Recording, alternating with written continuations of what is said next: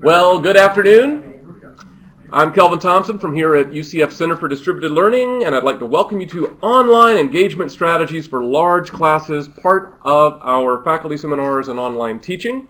And our intention in each of these 30-minute seminars is to provide a brief treatment, although thorough, of a topic relevant to online teaching while connecting our participants to an array of resources for more detailed follow-up. Today's seminar will be successful in our view if you can walk away with at least just one thing that you can put into practice in your teaching. I'd like to acknowledge the 15 or so folks here face to face in our Center for Distributed Learning offices, as well as those about 15 others online via Adobe Connect. Our online participants are in great hands with Karen Tinsley Kim, Wave Karen, uh, moderating online, and John Pizzo, Wave John, uh, making sure that everything moves smoothly from a technical standpoint.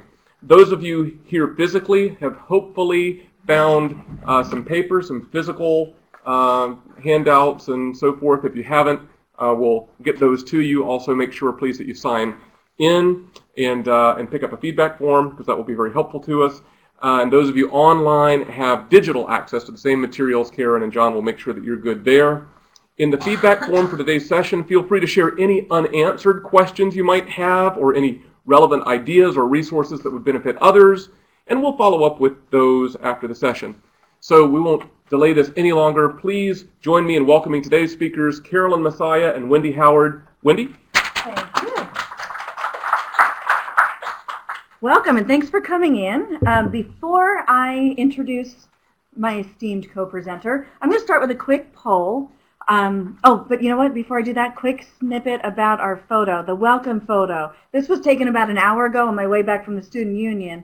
Did anybody actually look up in the sky before they came in? Yes, sundog, very cool natural phenomenon. So that's where our background screen came from. Um, but now we'll go ahead, and I'm going to launch a quick poll before I introduce Carolyn, um, just to get a sense of your average class size. Uh, because when we say large classes, I know that was in the title, I think many people have different concepts of what large really means. Um, and I also want to point out that you may not be teaching a large class, but the strategies we're going to talk about today can be applied no matter what your class size. So even if you have less than 25 students, hopefully you'll still be able to make use of some of these strategies. So for those of you in the room, how many of you have less than 25 students as your average class size? All right, how about 25 to 50? All right, just got a few hands. 50 to 100, is that more common? All right, just a handful. 100 to 300? All right, got a few more there. 300 to 500. One more there. And then how about our, our monster classes, more than 500? Cricket. Okay. Um, we're going to go ahead. Those of you who are online, you can continue to chime in with your votes, but I'm going to go ahead and introduce my colleague. Um, some of you may know Dr. Carolyn Massiah from the College of Business. But for those of you who are not familiar with what she teaches, she teaches marketing routinely over 1,500 students every semester per section. um, 1,526 this semester in one class. Yes. uh, which is amazing. So uh, if you think you have a lot of grading to do, talk to Carolyn on the break after this. Um, so I, I, like to kind of put things into perspective. The strategies we're going to talk about today, she's actually made use of, and I think you'll find that it really does apply no matter what your class size, but even if you do think you have a lot of students, this should really help you manage and connect with your students as you go forward. So um, for those of you who are online, I just wanted you to see our faces since we're just voices um, over the airwaves. And as we go through our agenda today, you'll see in the top right-hand corner, I'm going to switch out our headshot based on who's talking so you get a sense. We're going to flip-flop back and forth. So I'm going to kick it off with a little bit of background information about the challenge that the College of Business brought to us here at CDL, which was really what stimulated this whole um, creation of these four strategies, or at least formalizing them a little bit more. Uh, what we're going to do is we're going to tag team back and forth for each of the strategies. As me, the instructional designer at CDL, I'm going to present the strategy very, very quickly. And then after each one, turn it over to Carolyn to share her experiences in actually using them, because I'm sure that's what you would rather hear a lot more about. um, so I'll be very quick with my explanation and let her tell you about her experiences. And then, of course, at the end, we'll do a wrap-up and Q&A. So those of you who are online, Karen will be monitoring for your questions. So feel free to put them in as you go. Um, those of you in the room, I'm going to ask, since we have such a, a short timeline, that you please hold your questions until the end, and, and we'll stay late if we have to, um, to address all of your questions. So how did this come to pass was basically, as I mentioned earlier, um, the dean and some of the faculty, including Carolyn from College of Business, came to us with a challenge of we need to increase engagement for our online students um, or our lecture capture students. And uh, basically, they were told from AA, I want to get this correct, AACSB, Yes. um, that in their next round of accreditation, they needed to demonstrate increased engagement for their students. So they came to us for some creative solutions. And we, we came up with some real pie in the sky ideas, and we're still pursuing those. But in the meantime, there were a handful of things that we figured you could do to have an immediate impact using the existing tools you have in web courses already. So that's what we're going to focus on today is those things that we were able to immediately put into place the following semester um, to help reach their students and engage them a little bit better. Um, so you may be able to relate to some of the questions I have up here on this slide. Um, I know Carolyn did when we started all of this. I also want to point out uh, there's a study that was conducted here on campus by Drs. Wang, Dziuban, Cook, and Moskal back in 2009, where we looked at those very important SPIs, the student perception of instruction. And they did a study and they found that there were really just a handful of questions that predicted an overall excellent rating on your course um, SPIs. And one of those, I want to get this right, one of those was basically the instructor showing and demonstrating that they cared about the student. And that really was one of the top three determining factors of getting an overall rating of excellence. So that's really what we're getting at when we talk about these engagement strategies. Um, so at the end, I'll give you that citation in our resources, but I wanted to point that out.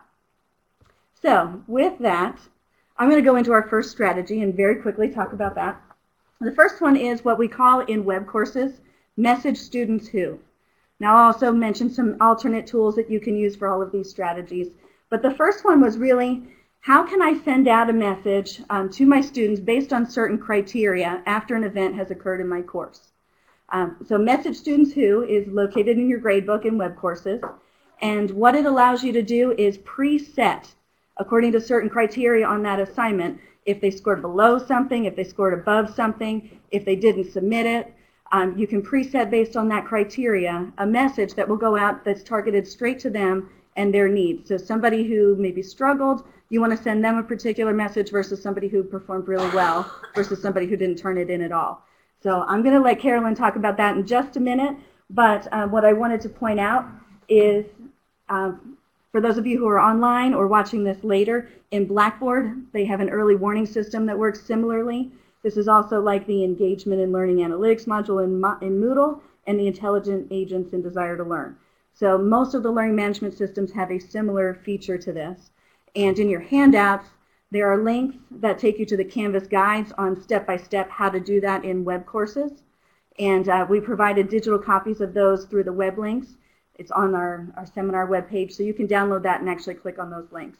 But I want to quickly turn it over to Carolyn Okay. to talk about her experience. Oh, okay. And actually, really quick, because I don't think we had a chance to say it when you kind of explain lecture capture. Uh, yeah, because not everyone may know uh, lecture capture. Uh, the College of Business, we're very sizable, and so that means all of our intro courses are, I think our smallest intro course maybe 600, uh, mine's being the largest at 1500 plus. So that means I have a classroom that seats 300 students. I do teach live, hour 15 minutes twice a week. Uh, but I have 1,500 plus students enrolled in the class, so the seats are first come, first serve. But everyone has access to the video stream. Uh, the only time the first come, first serve is a problem is the first few weeks of class because you have the the uh, new students who haven't figured out lecture capture yet. Uh, but they have it. They have the chance then to to do the stream. So that really means then that most of the semester, uh, I'm I'm seeing maybe 20% of my students live uh, in the in the lecture hall. Uh, and so these tools become very important then to engage. This one is, it's so simplistic, but it is absolutely amazing. So at, we just had an exam. I just had exam four. And I have a template set up. And I believe, Wendy, we said we were going to find a way to share that so that anybody can. Oh, okay, great. So I have templates set up so that any student who earned 93% or higher, uh, this exam, it's exam four, so it said, wow, you did a great job, particularly since it comes after spring break and we had a long time in between exam three and four. Awesome job, Dr. Massiah. I have one that set, set up that if they scored below 65%, I'm looking at your exam grade. I'm very concerned about how you're doing. You need to come and see the graduate assistant and review your exam, Dr. Massiah. And then I have one because they're allowed to miss one exam and make it up during the finals week. And it says, I noticed that you missed this exam. Remember that you only get to miss one exam. So I look forward to making certain that you do that exam. I'm sending this out to 1,500 students. Uh, the interesting thing is, is I hear back more from those who got the you didn't do well exam question email. And usually it's, wow, thank you so much. I didn't think in this size class someone would care. So it's amazing. I hear back more from those. Uh, then the next larger group is those who did well and they go, in college we never get to hear from professors we did well, particularly in our larger classes. It's just you go on, you do it. Uh, that's been very powerful, but also I think in emailing those that have not done as well, I'm capturing them hopefully beforehand. And my GAs are seeing more traffic coming to review their exams this semester than we have in the past. And they'll come saying, Dr. Massiah emailed me and told me I should come. They think it's a personal email from me. So it's an awesome tool. It's an awesome tool. Simple. So simple. All right. So the next strategy we have then is something that I kind of tagged targeted office hours. Um, and this is something that you can do independently, or these four strategies can be done in sequence. And so the idea with targeted office hours is when you start to have students line up outside of your office during your office hours, the larger the class, the longer that line seems to get. um, do you ever find that many of them had the same question or a similar concern or needed just a little bit of extra explanation on the same topic? why not find a way to kind of group them together is the concept behind targeted office hours. So potentially what you could do if you wanted to combine this with strategy number one is you could, when you create those targeted messages, um, you could include in those messages an invitation to come to one of the particular meetings that would benefit that student in that criteria. So if a student didn't perform well on a particular weekly quiz, um, then that particular weekly quiz, you may want to put in that message, you know what, I'm going to go over that content for anybody who has questions during this set of office hours versus the following week's quiz, I might do it a different time. Um, so you, in those messages, you can actually um, send, send information about how you want to handle your targeted office hours. Um, this really is non-tool specific. Um, so what's really nice is um, you can do it outside of web courses or within web courses. So with that, I will turn it over. So I've done it both ways. I have done it live, face-to-face, outside, which is nice because sometimes I'll get the students who never get a chance to come to the live class because I'm doing the targeted office hours at a separate time. Then they have a chance to just come and meet me. They have a need to meet me. So see me face-to-face, I guess. So I've had targeted office hours for those who did poorly on an exam. I've had targeted office hours for those who want to talk about marketing as a career because that's a during office hours you have the students who come and unfortunately that's the one you have to rush out because I read an article one time and I have to believe it's true because that's my office hours. They say on average a professor sees 20% of their students during office hours. I have 1,500 students.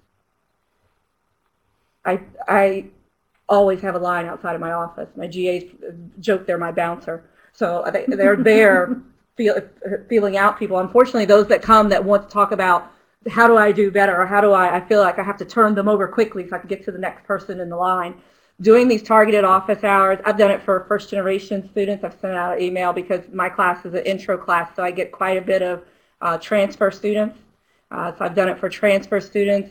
I've done it face to face, and I've also um, had it online as well. And uh, I've done a Skype uh, meetings online. So I say, okay, I'm going to be on this time, and I'm talking about marketing careers you want to join in. Uh, so it's worked really well, and it's given a chance where students get to interact with me that maybe because of the class they, they would not have in any other way. So they get that smaller, intimate feeling. Yes, and one thing I'll also add because she's so modest is after Carolyn tried this for the first time, she was already a very popular professor in College of Business, but she walked into a meeting with us and sat down and said, I feel like a rock star. I am a celebrity on campus. Students were recognizing her and stopping her left and right after having that one special yeah, um, yeah. meeting about careers.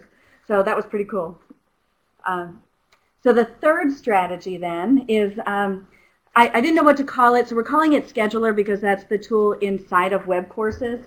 But really this is just another way to help manage your time because the larger your class is, the more students you're trying to reach, the more your time management becomes in, increasingly critical. Um, so the scheduler, uh, the concept is really just let's find an easy way to have students sign up to come see you um, so that you can better manage your time when they're, and you know when to expect them to come. Um, if you're doing this in sequence with the other two strategies, ideally what you would do is set up some kind of a scheduling tool and embed that in that message that goes out based on the criteria. So for example, if I'm using the scheduler tool inside of web courses, I may remind them where they can go find it in that message that goes out to them so that they can go find that specific time on the calendar and sign up to come see me for that specific targeted office hour meeting. Um, so that's how they can be kind of used in sequence. As far as web courses is concerned, that scheduler tool is actually located inside of your calendar. Um, in the handout, when you get the digital version, if you click that link, it'll take you into the Canvas guides and show you exactly how to set it up. But it's embedded inside of the calendar, and you can set up for each of those times, give it a, a topic, and then how many students are allowed to sign up for the same time slot, and then bam, it goes live to them, and they can go into the calendar and click what time they want to sign up for. So it's a really nice feature, and actually it was pointed out to me that when we first went to Canvas, that wasn't turned on initially. It is now, and it's, it's being used quite successfully. Um, some of the other tools that you might consider using, if you don't want to use Scheduler inside of web courses, is Doodlepoll is a free web app that you can use, and also just good old paper and pencil sign-up sheets work as well. Yeah, so the lesson I learned the hard way is doing the targeted office hours without doing the scheduler, uh, because I thought, well, how many students will come? So I reserved uh, one of our, our conference rooms on the third floor of the College of Business and it seats 20, okay? So, and it was about, the first one I did was basically, if you haven't had a chance to meet me yet, I'll, I'll be there, so you can come meet me. And I had about 200 students show up. so then I thought, okay, now we have to readjust this. And so using the scheduler with that helps a great deal because then I can say, I have this block of time uh, if you're one of the students who wants to talk about marketing as a career path, then other students who want to talk about that same thing will have a joint discussion. It's not going to be me presenting. We're going to discuss together and have a conversation. I have this many spaces. Uh, it's interesting because what will happen is, is those spaces will fill because once people see spaces fill up, they think there's something I should be going to hear. And so then they request, can you have a second one? Could you have a third one? I'll tell you this, and I'll say this because as a faculty member sitting here listening to this, your next thought, and mine was when I first thought about this, was I'm already doing office hours. Oh my goodness, this is another time here, another time there. Uh, actually, and if you're like me and you have a large class, and I'm saying 70 and up, then you already know you're, you're meeting students outside of your office hours. No matter how many office hours you have posted, you're already seeing students outside of your office hours. This is a way to make it a more efficient way to do that. Uh, because elsewise, I always, I always joke, there must be some sentry on campus somewhere that alerts the students that Dr. Massiah is on campus. So even if I'm in the office with the lights off, they know I'm there. So I might as well be more effective and efficient with, with doing it so that I can not have the same conversation 20 times, but combine it into one one-hour session. Excellent. And last but not least, I could probably, and I have, done full sessions just on web conferencing. So um, there's a lot you could talk about here, but within this context of engagement and um, putting it in sequence with the previous three uh, strategies, one thing you can do is use web conferencing software to reach those students who can't come to campus. This is the faculty seminar for teaching online, so we don't want to forget our online students. Um, so there is a way to still do all of these things and just meet with them online instead of in a conference room or in your physical office. Uh, many of your students might be able to make it to campus for lecture, but we know many of our students have families, they have jobs, and they may not be able to come outside of that scheduled class time. So this gives them another opportunity to connect with you directly without having to come to campus. So web conferencing, uh, there is a tool built into your web course uh, that's called the Conferences tool. So on the left-hand pane, um, when you have your homepage, your syllabus, your assignments, there's another button there that's called Conferences that a lot of people ignore. So you can click that. It's a built-in free web conferencing system that's just like Adobe Connect or WebEx or some of the GoToMeeting, some of the others that you may have heard of. And that allows you to meet with your students live in real time. You can see a screenshot here on the slide, and that's what the interface looks like. So it's much like our Adobe Connect session that you're experiencing today. So you can see who's online, you can share your desktop, you can share a document, um, and talk through it live either just with audio or you have the option of including video. If you have a webcam, if your students have a webcam, you can also add that communication channel being able to see each other. Um, so as I mentioned, there are a couple other tools. Um, so you've got Adobe Connect, WebEx, GoToMeeting are probably the most popular, and they all have either a free trial or a free version before you pay for the premium upgrade. Um, so you can experiment outside of web courses if you need to. Um, there are plenty of tools to do that.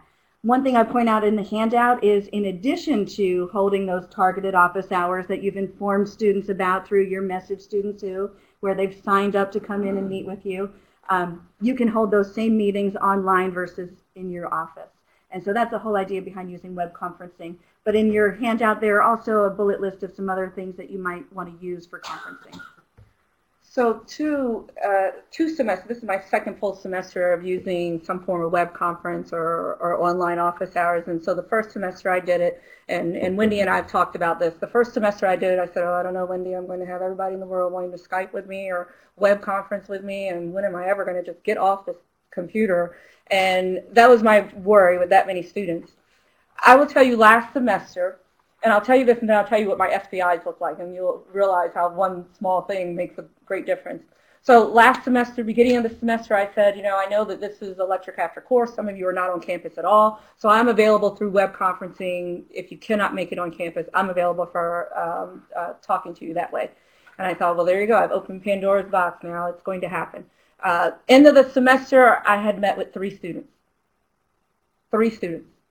And I had, I think I was right at 1510. Um, I was a little down last semester. So I was at 1510 for the fall. Met with three students online.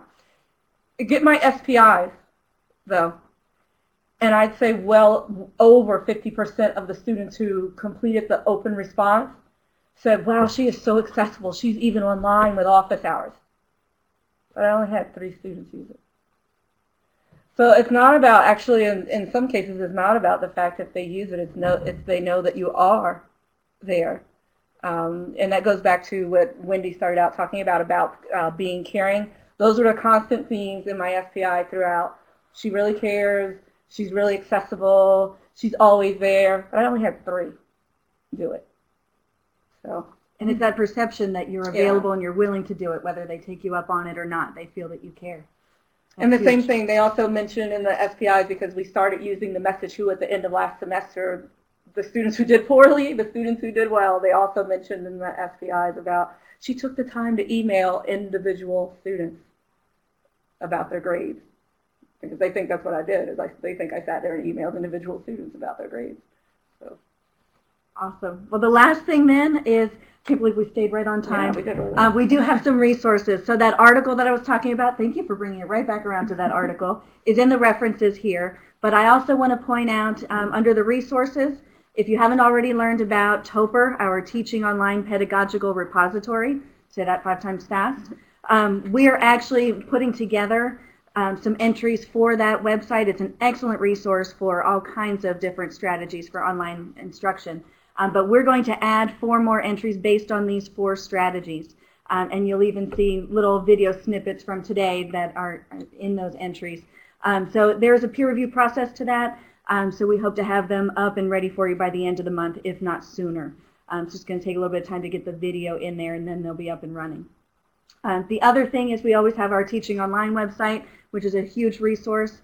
And the last one that I forgot to put on here is Within your handout, there are links throughout in the PowerPoint slides. There are links throughout on how to do these strategies in web courses. Those are all linking to the Canvas guides. Um, so if you don't want to go digging for those links, you can also click Help inside of web courses. I know nobody wants to do that. But in the top right-hand corner of your screen, there's that little orange Help button. If you click that, you can go straight to the Canvas guides and look up how to actually use all of these tools that we talked about today. So with that said, I'm going to let Carolyn wrap things up. Questions? We've got a couple online already here. All right. Um, one from Carla Sampson, and in fact, I look right behind you. Uh, you can't hear me. Um, how do students respond to targeted hours that are uh, for students who did poorly on an exam? Uh, considering how is this different from posting grades publicly? Okay, so that's a good question. So the question is, is if I do a targeted office hours for students who did poorly on an exam. How's that different from uh, FERPA? So first of all, what I do is the targeted uh, off the targeted hours are first of all everyone knows about in the class, so they're not getting just not just those who perform poorly. Uh, but then what's what I'm saying is is that uh, this is to provide study skills to anyone who wants to improve their grades. So that is how I do that. And one thing that I will add is that this tool is embedded inside of your web course. Um, so it's just sent through the messages inbox. And so that the other students don't know who received the message. It's Right. all sent individually through that inbox. Right, you don't have a large CC list there of everyone who did poorly. Excellent, okay. Uh, another question from Anna Leon, I hope I'm saying that right. Uh, when using the scheduler for specific topics, uh, so you can get a group of students together, how are you determining the topic for the scheduler? Is it syllabus driven? Okay, so the question is, is how do I determine the topic for the targeted office hours? Uh, is it syllabus driven? How do I determine it? Well, I'm marketing, so my first thing is ask the customer what they want. Uh, ask them what they want. Elsewise, I, I, what I think may be important to talk about, I could schedule something and no one ever shows up. That's never happened to any of us, right? so, uh, so what I do is actually um, once every two or three weeks, I do it as a quiz online. It's a freebie quiz. But uh, basically, it's uh, just asking them different topics that they would like to do. And then, therefore, I never really have to worry about whether they show up. They ask for it. Any questions from in the room? Yes. Uh, Question on messaging, who you talked about how it's present in the grade book. Is there any messages can be generated off the modules? Oh, that's an excellent question. And it is a feature that we have asked of Instructure. Um, some of the other LMSs have additional criteria besides just grade-based criteria on individual assignments. It's not there yet. Oh, I'm sorry. What was the question? See, I'm so bad about this. I'm Um, well trained from lecture yeah. capture to do that. The question was, um, with the message students who, can you send out messages based on other criteria besides the grades in the, the grade book? Um, and so right now that feature is limited just to inside the grade book, but it has been submitted multiple times. So hopefully we can do some research and see if it's in their roadmap. I've actually used that because I have an attendance column in my grade book, not for my big, for my regular size class of 70. I have an attendance column, so my GAs put in the 0101. And so I've used it as well in there to send out um, to, and so they, they actually think I'm sitting there pinpointing people. So I've used it, a great, that's a good idea. I can do that. yeah. I'm gonna write that down. I didn't think of that. Yeah, yeah. but it's as long as I've set it up as a gray column, then I have the capability to do the message who with that. Any other questions? Well, I have a Oh, sorry. question. Go ahead. Um, have you found that any, your students have any kind of preferences for the time of day you offer any kind of web conference? Yeah, so I've done, um, it's the same thing. So the question is, is uh, what's the preference for the timing of the uh, targeted office hours? And uh, honestly, what happens is I end up usually doing a double, I do an A and a B uh, targeted office hours because you'll have those who are the traditional full-time students. So then with them, the noon or the 1.30 time period works well. And then you have those who are maybe part-time and then working great, a, a great deal. So then the, the time becomes the 6 p.m. slot. And so I'll do A, a and B. I had a class a couple years ago where my 60 students were in 16 different time zones. Whoa. You know, from Norway to Japan. I just had trouble picking a time. And the follow-up comment was 16 students and 16, or students in 16 different time zones. Yeah, so something like that where you have uh, spread across the 16 that I'm thinking you're going to get down to at most maybe four. Someone's going to get up really early or stay up really late, but unfortunately, you're probably at, le- at the least you probably get down to four, and that's probably about as many as you can do. Actually, this, this is, this is sort of like, not, not so much a question, but a comment. Because when we have these small classes, I think the, the idea of having a conference thing open for, for those classes, where either you explain before some of the issues that you're gonna talk in your live session, or that you can record something for students that are in different time zones, because, I have the same problem. So you do a session, or even with the students, you record the session with the students are some physically, like here, some physically present and some there. And so you post it in the discussion board, so people can, can listen to the recording and then discuss on the discussion board additional, additional. Yeah, so his comment is, and I'm going to try to summarize. So, uh, so his comment is, is when you're having uh, these mixed mode courses or uh, the lecture capture, we refer to them as the reduced seating courses. So not everyone physically has to be there, but you still want some sort of discussion across the class. But you have different time zones, different issues to consider as far as involving them in discussion. Three, four years ago, when we were still very new at doing lecture capture. Uh, you know what I used to do, and it's very simplistic, but actually it's funny because it, it's amazing how no matter anything else, people seem to be on Facebook 24 hours a day. And so uh, what I would do, I have a GA that sits in my class with me, and uh, they would have a, a, we'd set up a Facebook marketing 3023 fall, whatever, and uh, we'd have a GA monitor that throughout the lecture. So those who were streaming me live, it's only about a 30 second delay, they would discuss and ask me questions, and the GA would very similar to this. The GA would raise their hand and tell me there's a question, there's a question.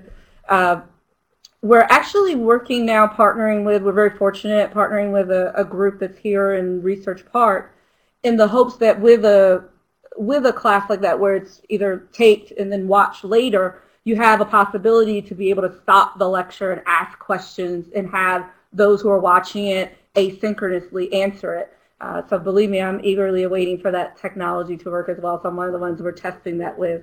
Yeah. And technology-wise, I'll just add two things. Um, one is, just like today we're doing um, Adobe Connect, we are recording this session. If you're using the conferences tool inside of web courses, you do now have the option to record that. It'll be available for two weeks, and then um, it'll cut off, unfortunately. Uh, but you do have the ability to do that recording.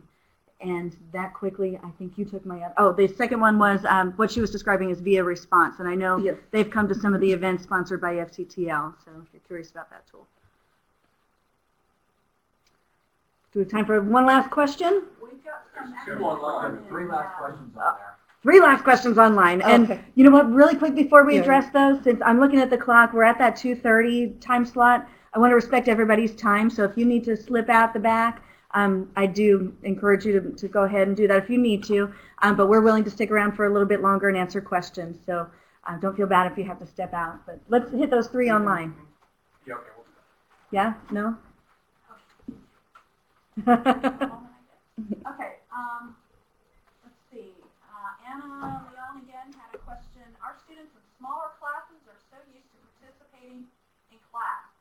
Larger this would be difficult and not impossible. So how do you help students make the adjustment? So first, even when I'm teaching in that lecture hall that seats 300, I don't, so the question is, is how do you get the students to adjust from being in less than, let's say, 50 students in a class where they feel they can participate to then getting into one of these larger classes, 300, 400, 500? How do you get them to participate? Wendy and I were talking about this the other day. Is the most simple thing is to still treat it like it's a regular sized class. Uh, and I think that anytime you talk to any of my students, they go, "Wow, Dr. Massiah will talk you to death." Because I will. I'm. I, I love to hear myself talk, but I try never to talk more than 15 minutes, even in a lecture class. I try in the lecture hall. Uh, so I stop. I ask questions. We have microphones in the class for the bigger class. Uh, I'll tell you something. It sounds really simple, but I'm telling you it works. I have beach ball days. Uh, so in my classroom of 300, I bring these two inflatable beach balls. I ask a question, and you know, and we've all been there. You ask that question, crickets, crickets. You don't hear anything. I ask the question, I throw the beach ball. You pick, you catch it, you get to answer the question. So then all of a sudden now you have people fighting to ca- catch a beach ball so they can answer a question that before they would have never raised their hand for. And then they throw it up and flip it over to someone else. Same thing. It's something so simple.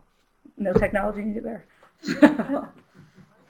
Okay, and then one more online question before we bring Kelvin back up. Two Oh, two more? short ones. Okay. And I think you kind of answered it already, but is there anything that you would do differently or recommend considering that most of your audience is only managing classes of 50 to 100? I would say still do the targeted meetings. You will have those students who will never come to you unless you suggest it. I would say still do the message who. Uh, when do we ever get a chance to sit down and actually say something to even in 50, even in 30 students? When you ever, because you're forever moving, still do the message who. I would say still offer the opportunity to do the web conference. So my answer is, is all four of these techniques will work regardless of what your class size is. All right, the last one, is there an automated messages in the scheduler to send reminders if they have not Um, I do not believe there is. The, the question was about automated messages in the scheduler. Um, as far as I know, at this point in time, the only automated messages are the ones that are tied to the gradebook. Okay. And we're bringing Kelvin back up. Thank you, sir. And so thanks very much, Carolyn and Wendy. I just have some housekeeping things. You guys have been very, very patient, except for those who had to run off to another meeting face-to-face here. Before you go, I do want to issue the reminder, please do fill out the session feedback form, as this will help us continue to improve each of these seminars. Um, again, if you have any unanswered questions, it's also a venue for you to write those down, because we'll stay in touch with Wendy and Carolyn, and we'll actually uh, be able to send an email out to all of our registered participants, and, and you'll be able to see a summary and answer to those things if you get it to us in a timely fashion. Uh, again, let me direct your attention to the session webpage containing the many resources from today's session, including the slides and the recordings. And I neglected to write this on the whiteboard up here, but I can. Uh, if you want to stick around, I'll, I'll tell you. I'll tell you what it is, but I'll write it down if you if you if you're a you want if you're a visual person. So it's it's the URL shortening service Bitly bit.ly slash online underscore large. Bit.ly slash online underscore large all uh, lowercase. And that will get you to the session page. And you will receive if you register for today's session you will get a follow-up email with a link to this site and uh, some other resources feedback form. And while you're on the website take a look at the other seminars that we've done in the past. We- we've been doing these for um, a couple of times a year for the last couple of years. There's lots of stuff. I see that those get hit every single month. People are accessing those and also look for future seminars in, in coming semesters. And finally, if you have ideas for future seminars, use the feedback form and use the feedback form and use the feedback form.